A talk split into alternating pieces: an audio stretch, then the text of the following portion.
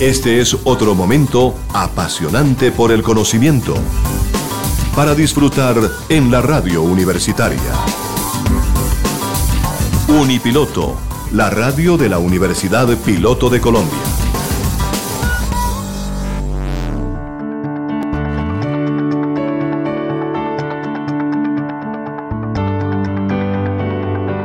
En Unipiloto Radio presentamos El Mundo del Trabajo. Bienvenidos a la información, las reflexiones, el análisis, las posibilidades del ser humano y las tendencias actuales en un mundo donde la capacidad, formación y experiencia de las personas son vitales para sobrevivir en el mundo laboral. El Mundo del Trabajo un programa realizado en Unipiloto Radio bajo la dirección del abogado con maestría en bioética, Gabriel Ignacio Gómez Marín. Coordina Estefanía Gómez Castaño, estudiante de sexto semestre de negocios internacionales en la Universidad Piloto. Participación institucional de Tito Martínez Ortiz, voz oficial de Unipiloto Radio. Con ustedes, nuestro equipo de trabajo.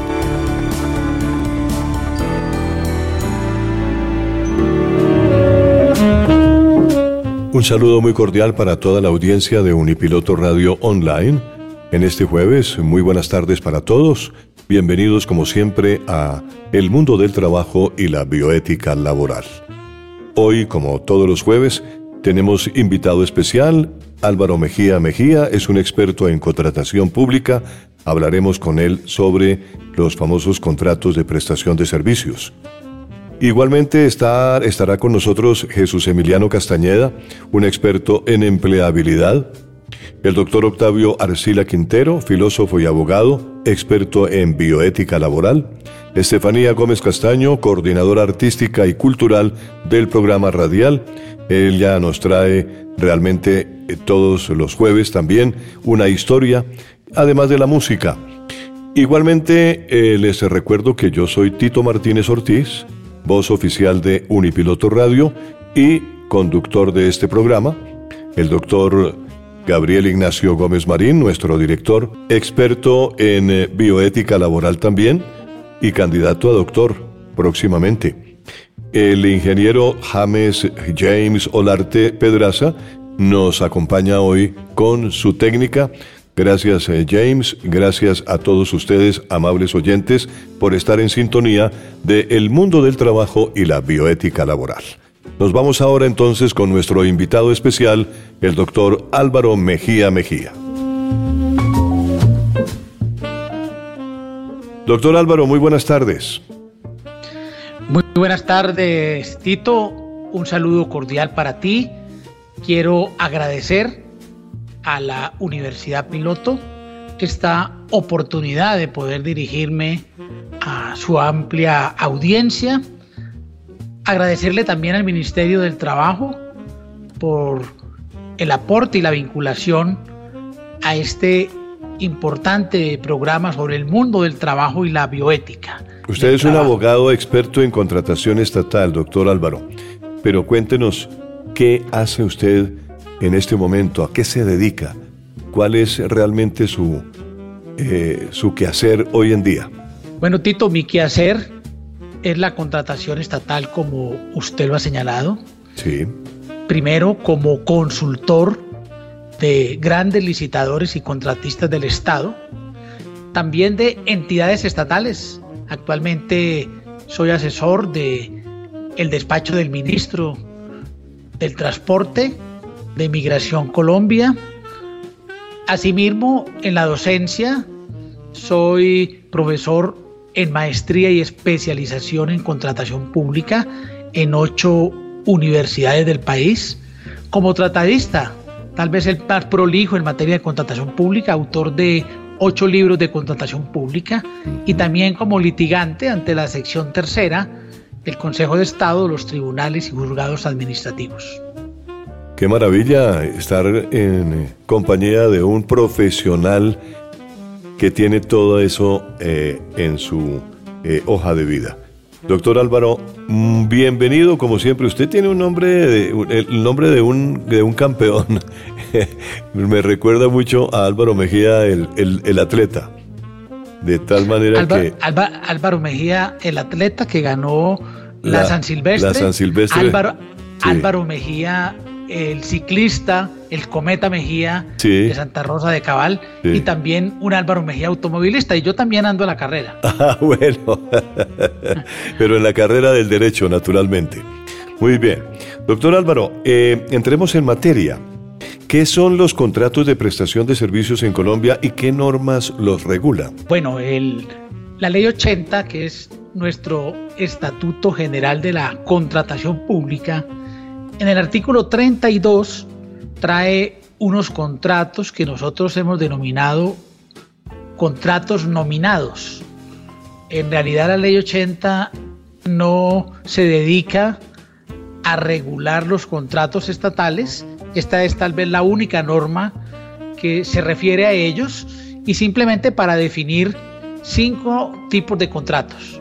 Entre ellos el contrato de prestación de servicios los cuales define como los que celebran las entidades estatales para desarrollar actividades relacionadas con la administración o funcionamiento de la entidad. Aquí hay un elemento importante. Tienen que ver con la administración o funcionamiento de la entidad. No es para proyectos de inversión. Y estos contratos solo se podrán celebrar con personas naturales cuando dichas actividades no puedan realizarse con personal de planta o requieran conocimientos especializados.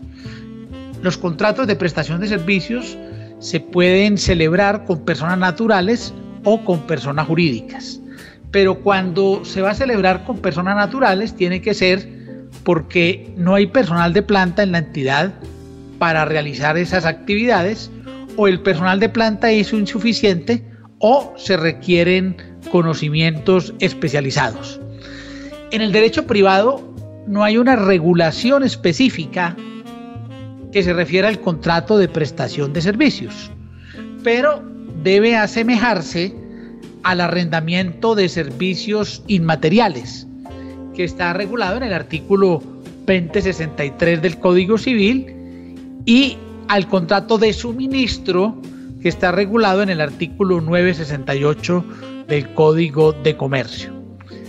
Pero hay que decir también, Tito, que hay varias clases de contratos de prestación de servicios. Están los contratos de servicios especializados. Por ejemplo, cuando la entidad va a contratar servicios de vigilancia o servicios de aseo o va a contratar eh, para que le hagan mantenimiento a los computadores.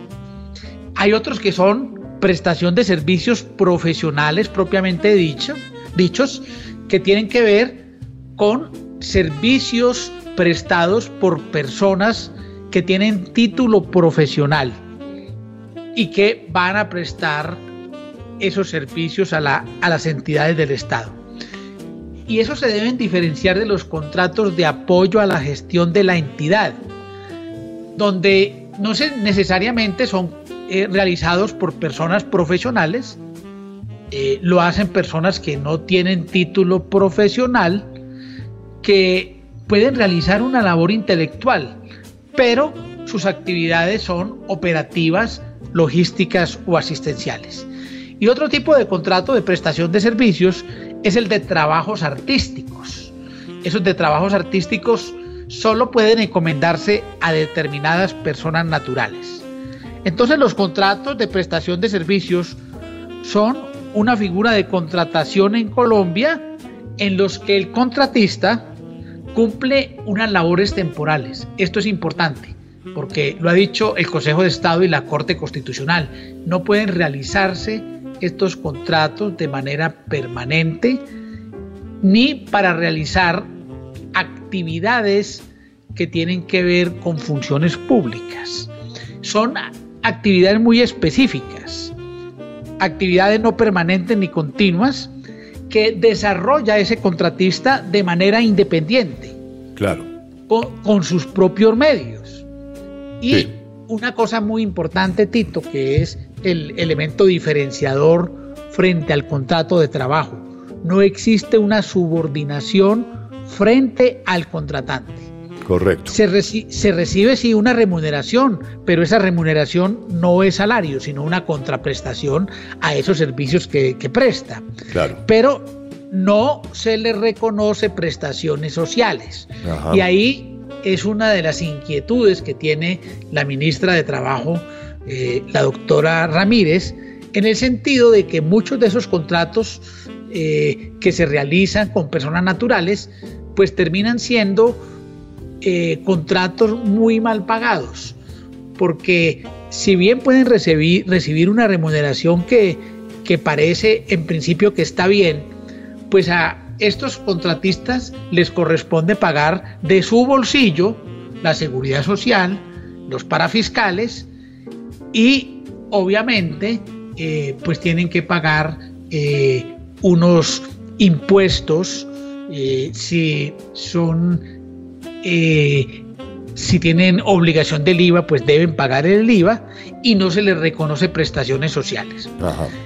Entonces, pues digamos, eso es lo que está en este momento en el ojo del huracán. Claro. ¿Qué hacer frente a esos contratistas de prestación de servicios profesionales y de apoyo a la gestión de la entidad? Cuénteme una cosa, usted ya, eh, es decir, eh, yo le pediría más la precisión, digamos, los contratistas de prestación de servicios deben cumplir con un horario? Es muy importante establecer la diferencia o las diferencias entre el contrato de prestación de servicios profesionales y de apoyo a la gestión con el contrato de trabajo.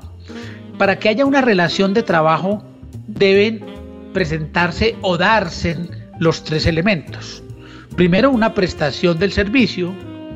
Segundo, una subordinación y tercero, una contraprestación o una remuneración. En el contrato de prestación de servicios se dan dos de esos elementos. Se presta un servicio y se recibe una remuneración. Pero el elemento diferenciador está precisamente en el, en el elemento de la subordinación. En el artículo 23 del Código Sustantivo del Trabajo pues están esos elementos determinantes que distinguen la relación laboral de las demás eh, contratos de prestación de servicios.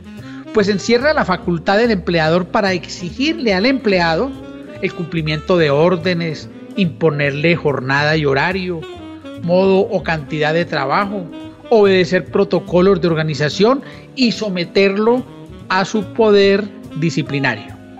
Es importante decir que el Consejo de Estado, en una sentencia de unificación eh, muy conocida y que los medios eh, divulgaron bastante, que es la sentencia 025 del 2021, nos dijo eh, a través de la sección segunda que normalmente el establecimiento o imposición de una jornada de trabajo al contratista no implica necesariamente exista una subordinación laboral eh, ahora, el cumplimiento de un horario puede ser un indicio de la existencia de una subordinación subyacente. Tal circunstancia deberá ser valorada en función del objeto contractual convenido.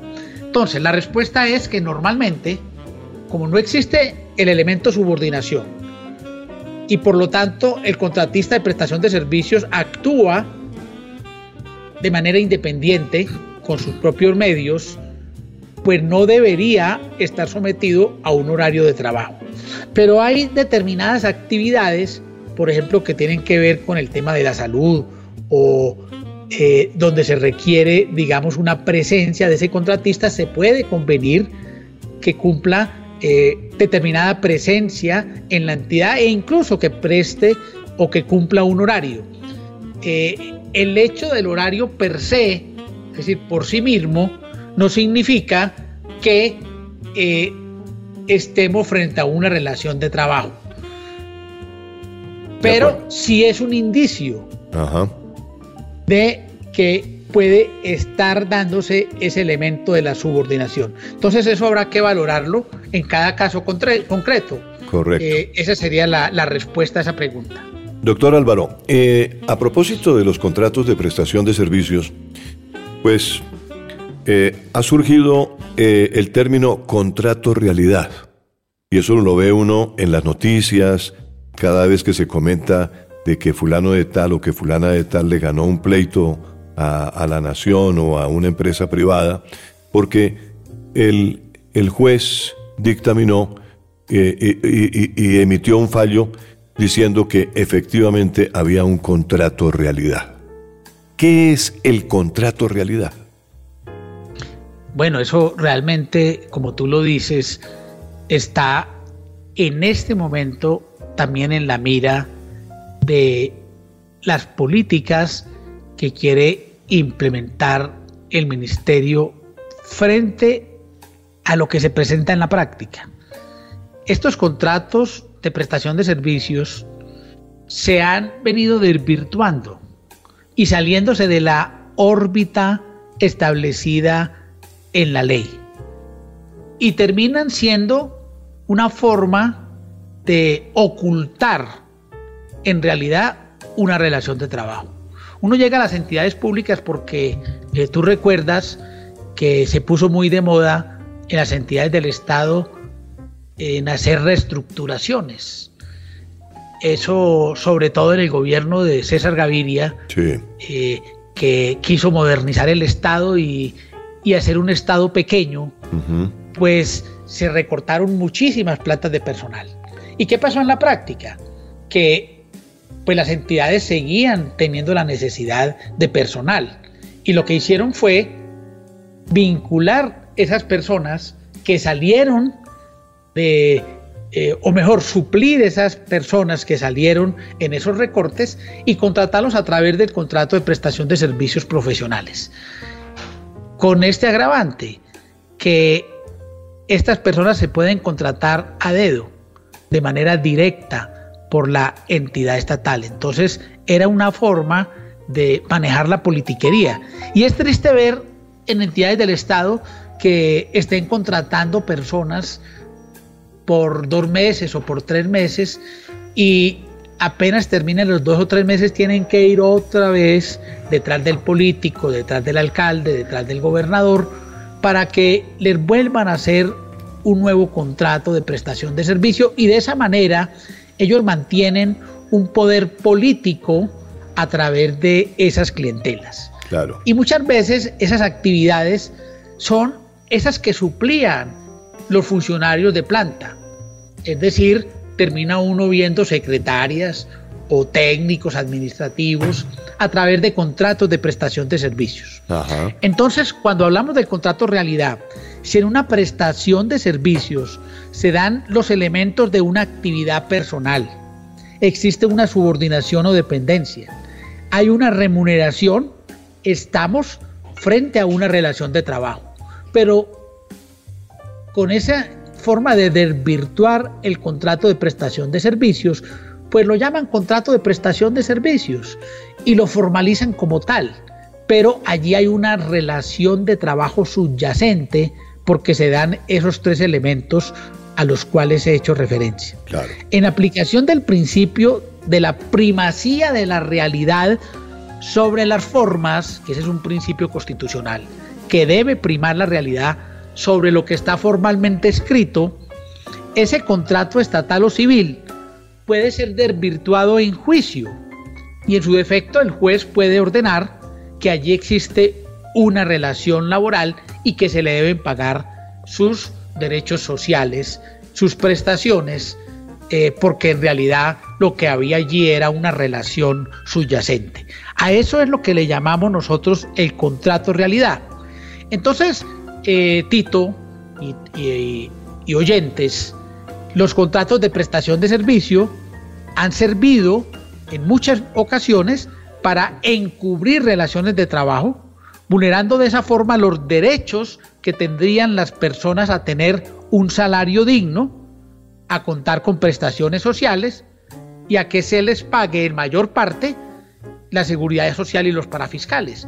Porque si está vinculado mediante un contrato de trabajo, el trabajador tiene que dar una parte o realizar una parte de esos pagos, pero la gran mayoría de esos pagos las debe realizar el empleador. Cuando aparece como contratista de prestación de servicios, pues él debe pagar sobre el 40%, que es el ingreso base de cotización, de los ingresos que recibe mensualmente, hacer los pagos de su bolsillo en relación con la seguridad social y para fiscales. Entonces, en la práctica, lo que debería ser un salario, una parte de esa remuneración la tiene que destinar al pago de la seguridad social y para fiscales.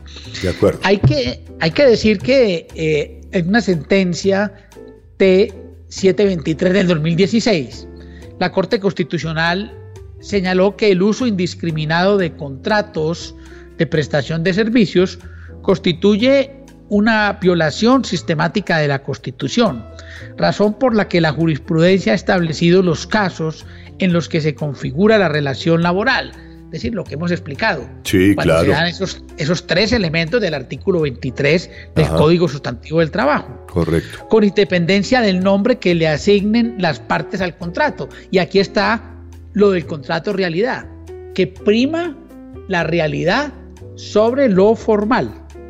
Y ha sido enfática en sostener que de acuerdo a lo dispuesto en el artículo 53 de la Carta de nuestra Constitución Política, el principio de la realidad sobre la formalidad establecidas por los sujetos de las relaciones laborales debe aplicarse en estas relaciones entre particulares y en los contratos que celebren las entidades del Estado con los particulares. De acuerdo. También, eh, Tito, eh, en, esa, eh, en una sentencia de, la sección segunda del Consejo de Estado del 2011, dijo que el denominado contrato realidad aplica cuando constata o se constata en un juicio la continua prestación de servicios profesionales remunerados propios de la actividad misional de la entidad contratante para ejecutarlo en sus propias dependencias o instalaciones, con sus propios elementos de trabajo y bajo la sujeción de órdenes o condiciones de desempeño que desbordan las necesidades de coordinación respecto de los verdaderos contratistas autónomos para configurar dependencia y subordinación propia de las relaciones laborales. De acuerdo. Es decir, aquí aparecen entonces eh, en un proceso judicial se llega a demostrar que esa persona cumplía horario, que prestaba los servicios en una oficina que le asignaron, en un espacio que le asignan eh, en la entidad estatal, de acuerdo. que utiliza los computadores, eh, la papelería de la entidad, que recibe órdenes, instrucciones. Entonces, pues ahí estamos frente a un contrato de trabajo. Pero si el contratista, como por ejemplo en mi caso, eh, que asesoro al despacho del ministro del Transporte, pues eh, yo no tengo que cumplir un horario, trabajo desde mi casa con mis herramientas, lo hago de manera autónoma y por mis propios medios, porque me contrataron por los conocimientos especializados que tengo. Entonces, ahí claramente estamos frente a un contrato de prestación de servicios profesionales de manera autónoma por un tiempo temporal y cumpliendo unas actividades específicas. Sí, señor. Bien, viene una pregunta alrededor de eh, lo que piensa eh, el Estado, ¿no? y, entonces, ¿por qué no le explicamos a nuestros oyentes en Unipiloto Radio ¿Cuál es la visión del actual gobierno frente a los contratos de prestación de servicios profesionales y de apoyo a la gestión de la entidad en el Estado colombiano, doctor Álvaro? Bueno, muy interesante la pregunta y además es de palpitante actualidad. Y obviamente cuando se adoptan políticas públicas, pues estas suscitan todo tipo de controversias. Hay voces a favor y hay voces en contra. Sí. Eh, por eso le agradezco muchísimo al doctor Gabriel Ignacio Gómez Marín, que es el director de este programa, eh, que además es funcionario del Ministerio del Trabajo, para que podamos conocer con el menor apasionamiento posible qué es lo que está pensando este gobierno frente a esa cantidad de contratos de prestación de servicios. Mire, Tito, eh, en la actualidad eh, están cotizando como independientes más de 2 millones de colombianos. Sí. Y de esos 2 millones de colombianos que cotizan independientes, eh, pues una buena parte de ellos son personas que tienen contratos de prestación de servicios y la mayor parte de ella con prestación de servicios con el Estado. Entonces, ¿qué ha planteado el gobierno eh, actual? Digamos dos cosas. La primera, un recorte de esos contratos de prestación de servicios y segundo, que los contratos que se, los contratistas que se vinculen en su gran mayoría puedan entrar a ser parte de una planta o de plantas temporales de las entidades del Estado.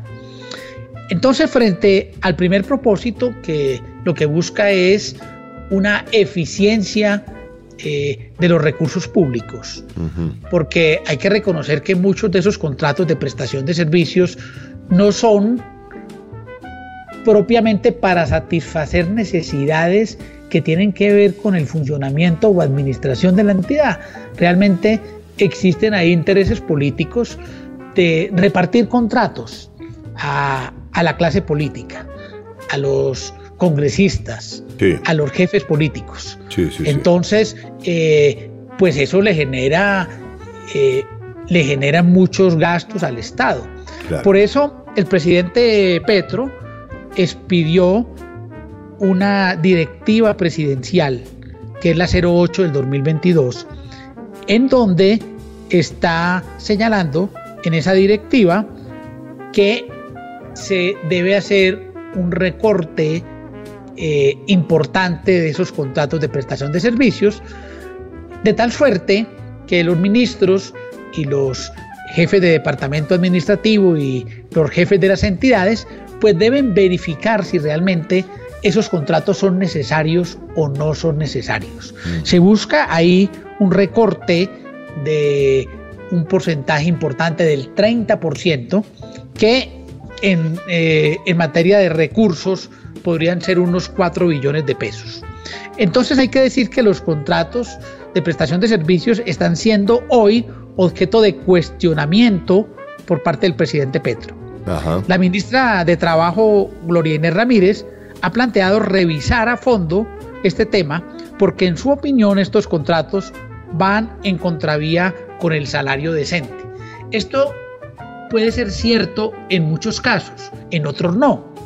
En realidad hay contratos de esos eh, que por ser especializados, pues resultan ser eh, bien pagos. Sí, sí.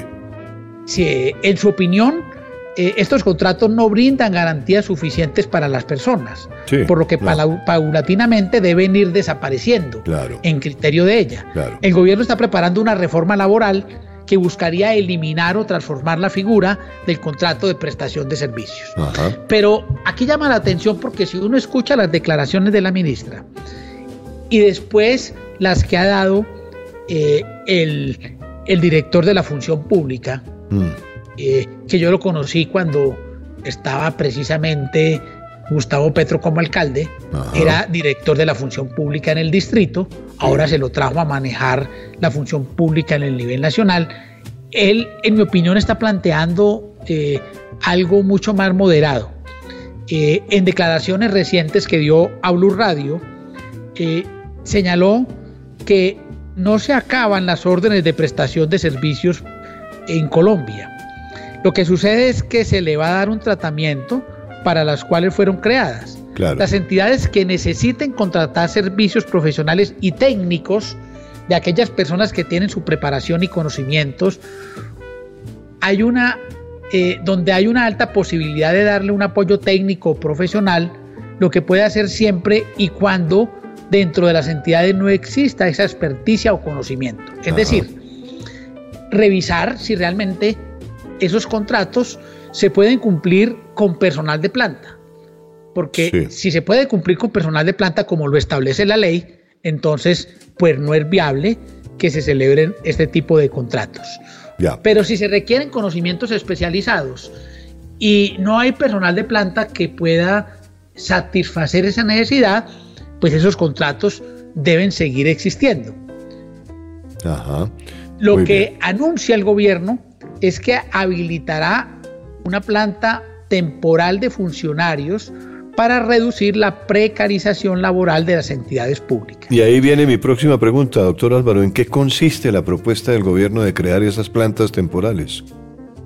Bueno, pues con el propósito de acabar con esos contratos de prestación de servicios precarizados, al decir de, la ministra, el gobierno plantea crear nuevas plantas o nuevas vacantes temporales, lo que significa generar empleos con sueldo fijo y prestaciones de ley, evitando que las personas sigan pasando cuentas de cobro o facturas y pagando su propia seguridad social. Claro. Es que aquí también hay que hacer una diferenciación. Hay, hay unos contratos de prestación de servicios. Yo conozco unos donde se les paga muchísimo dinero eh, a, personas que prestan asesorías a las entidades del Estado, incluso en contravía de la misma ley. Porque la misma ley está diciendo que no deben ganar más que el ordenador del gasto, pero uno encuentra contratos donde están ganando muchísimo más que el ordenador del gasto.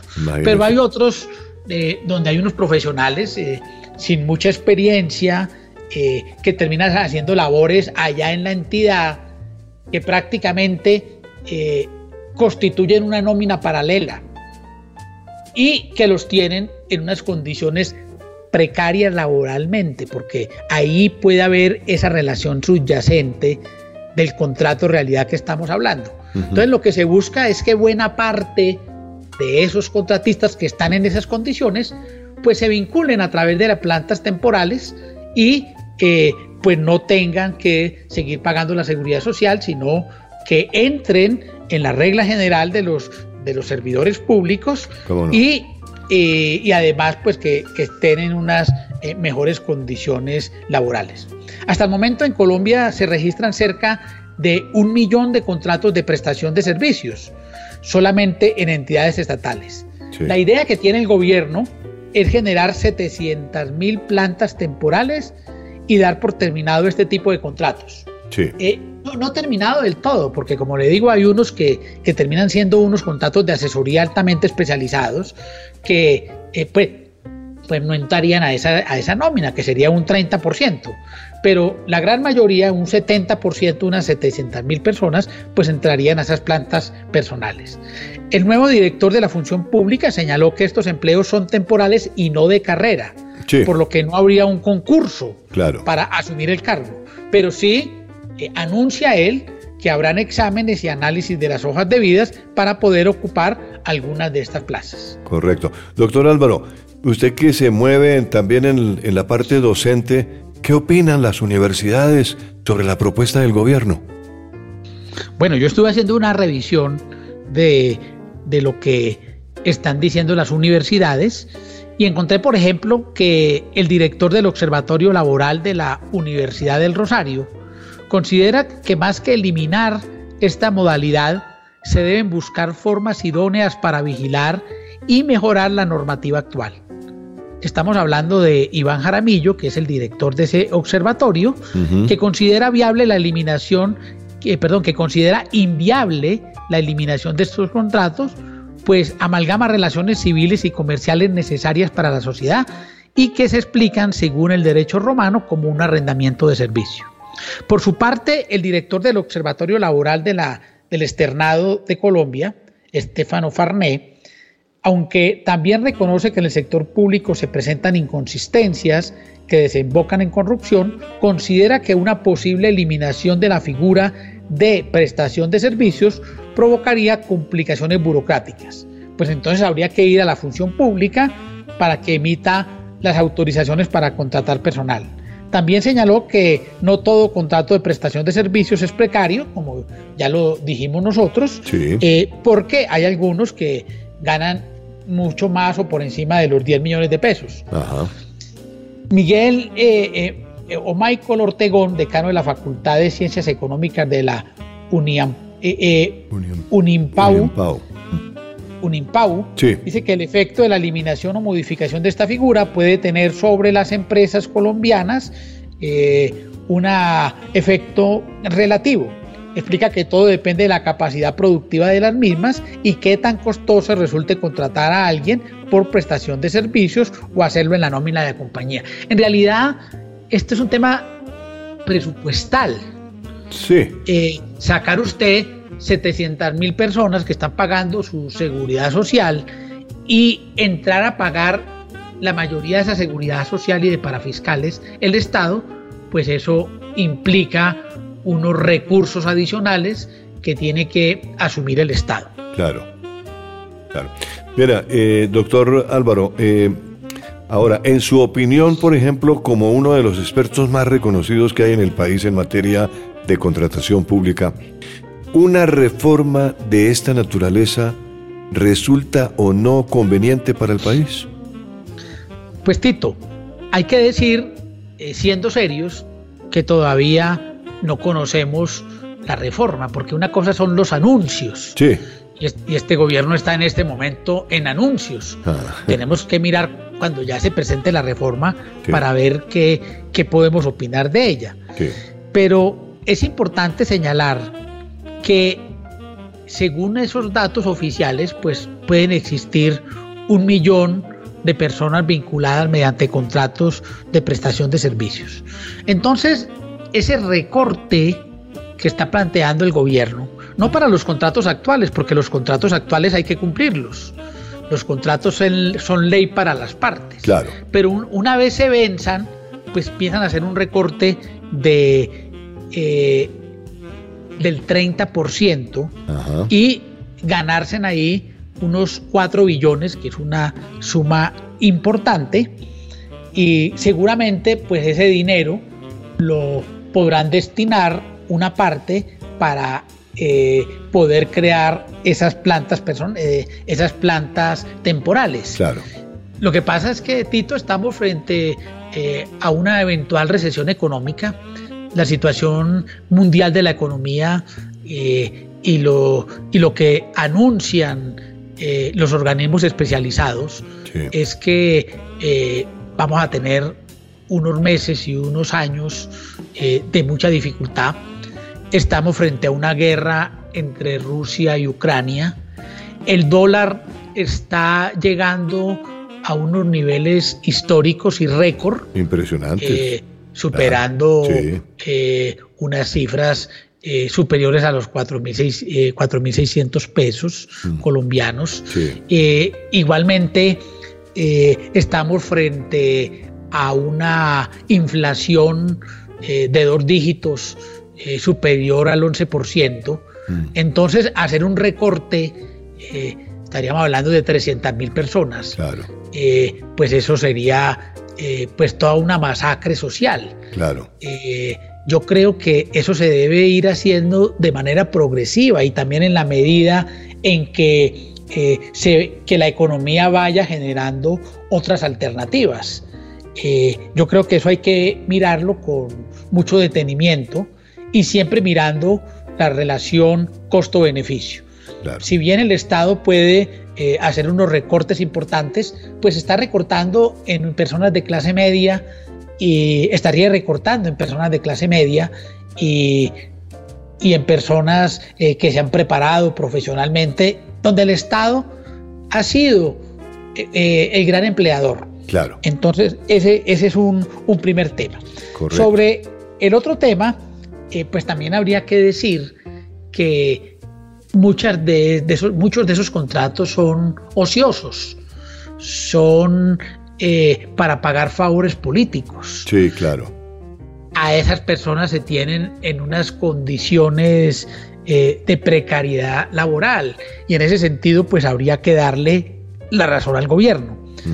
Eh, realmente eso, los que hemos estado en el sector público, pues vimos cómo se fue dando esa masacre laboral en las entidades del Estado, esos recortes de plantas de personal y al final pues volvimos a lo mismo, pero ya no con personas de planta, sino a través de contrato de prestación de servicios donde ellos podían manipular. porque eso no entran en concurso, no entran en convocatorias, son contratos que se dan a dedo y para mantenerlos, por decirlo de alguna manera, esclavizados, se les va dando contratos de dos o tres meses para seguir teniéndolos ahí en ese manejo de politiquería y de corrupción. Claro. Entonces, me parece que es importante que se vaya planteando una reforma laboral en donde se mejore las condiciones de buena parte de esas personas que prestan esos servicios profesionales y que están en las entidades, que realizan sus actividades con los medios de la entidad, que cumplen horario y que realmente son nóminas paralelas y existen allí unas relaciones subyacentes. Muchas veces eh, esa, esa economía pues, puede resultar más gravosa porque si eso se va a una demanda, pues terminan pagándose eh, unas condenas que son muy cuantiosas para el Estado. Claro. Óigame, doctor Álvaro, estamos llegando al final, pero hay un oyente que se ha comunicado con nosotros y nos ha dicho que eh, olvidamos tal vez preguntarle al doctor Álvaro si en un contrato de prestación de servicios se omite eh, la fecha de terminación del contrato, ese contrato ya no pasa a ser sino un contrato indefinido. Bueno, en, los contratos de prestación de servicios, eh, pues debe existir obviamente una fecha de inicio y una fecha de terminación, que además... Porque, es un contrato a término definido. Debe ser un contrato a término definido, que es una característica del contrato de prestación de servicios. Claro, tiene que hacerse por un tiempo temporal y normalmente eh, no pueden pasar del 31 de diciembre porque se tiene que respetar la anualidad presupuestal. Correcto. Entonces, eh, pues eso no puede quedar eh, como indefinido y eh, pues tendría que entrarse a establecer y llegarse a un acuerdo con ese contratista mm. para eh, fijar la fecha de terminación del mismo. Pero si el contratante, si el contratante deja que el, que, el contrato siga ahí indefinidamente sin suspenderlo. Es, es, absolutamente irregular porque en materia de contratación estatal no hay contratos indefinidos ni tampoco hay renovaciones automáticas. Entonces, eh, pues ahí habría, habría un problema eh, que tiene que solucionarse y además siempre respetando la anualidad presupuestal. Pero mire, me está llamando una persona o me está escribiendo en, eh, una persona que consulta en el derecho privado porque es en el derecho privado que, que puede ah, ocurrir, ¿no es cierto? En el derecho privado puede ocurrir. Que, que, su contrato dice, mi contrato... En el, derecho privado se pueden dar dos clases de, vinculación. Ajá. Uno es eh, el contrato de trabajo. Que el contrato de trabajo puede ser a término definido o a término indefinido. Si, si eso fuera así, como se está planteando en la pregunta, pues ese sería un, contrato a término indefinido. Eh, y tendría que eh, darse una terminación por las causales que establece el Código Sustantivo del Trabajo y eventualmente indemnizarlo si va a darse por terminado de manera unilateral.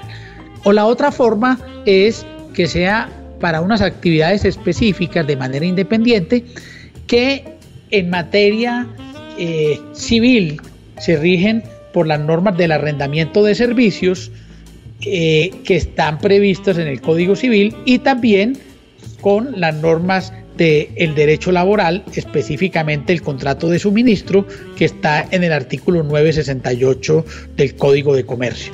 Entonces, esos contratos, eh, pues en ese caso, si la redacción del contrato no establece un término eh, de finalización, pues eso iría en contra del el contratante y favorecería al contratista en la medida en que eh, pues tendría que darse una solución a una terminación de ese contrato y posiblemente pues tenerse que pactar algún tipo de indemnización eh, para poderlo dar por terminado. Bueno, el eh, oyente me pide que le que usted le que si le puedo dar una información eh, privada, desde luego, una, consulta privada, le puede dar una, una, consulta privada con usted.